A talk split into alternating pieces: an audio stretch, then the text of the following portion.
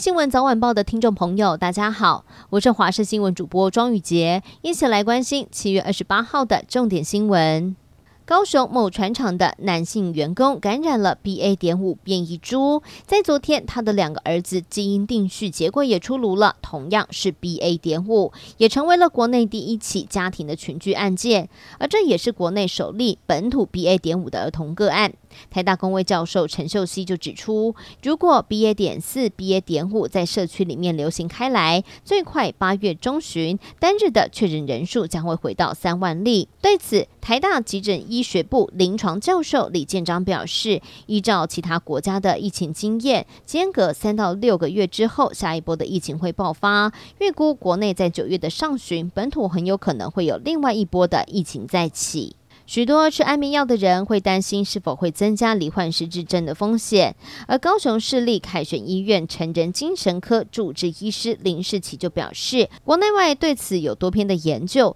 而部分研究指出，长期吃安眠药会增加三到四倍不等的风险，但是同样的也有研究认为两者之间没有相关，提醒民众若是有失眠的困扰，应该要寻求医师的专业评估，不要只是一昧的依赖安眠药。漫迷引领期盼的漫画博览会将在七月二十八号开跑。文策院旗下的台漫原生网站 CCC 数位平台准备了许多台漫周边与漫迷同欢。活动期间，只要来 CCC 数位平台摊位玩游戏，就有机会可以把亚克力磁铁、还有酒精喷瓶等周边带回家。而成为会员，还能够有更多的游戏机会，现场也可以出资再加码一些回馈的礼物。立委集体受贿案爆出案外案，台北地检署在前天约谈了国民党立院党团主任沈建义、白手套郭克明等六人。昨天在约谈亲民党发言人张硕文到案，经过了漏夜复讯，最后是以三十万元交保。这个月二十四号发生在台中潭子的卤味摊枪击命案，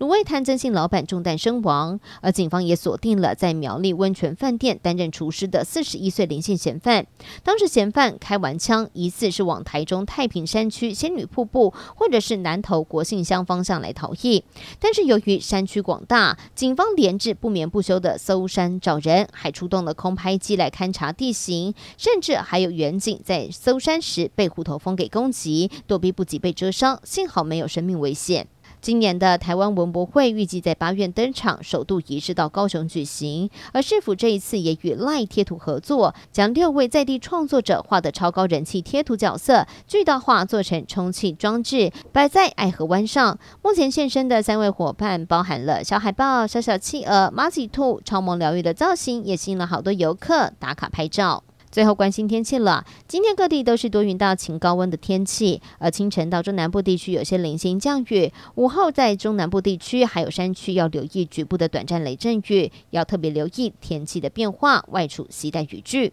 阵雨今天的高温是三十二到三十五度，大台北。云林、高屏、东半部地区会出现三十六度以上高温，特别是花东纵谷、台东地区仍然会有三十八度极端高温发生的几率。提醒大家，中午的时候若要外出，一定要做好防晒，也一定要补充水分。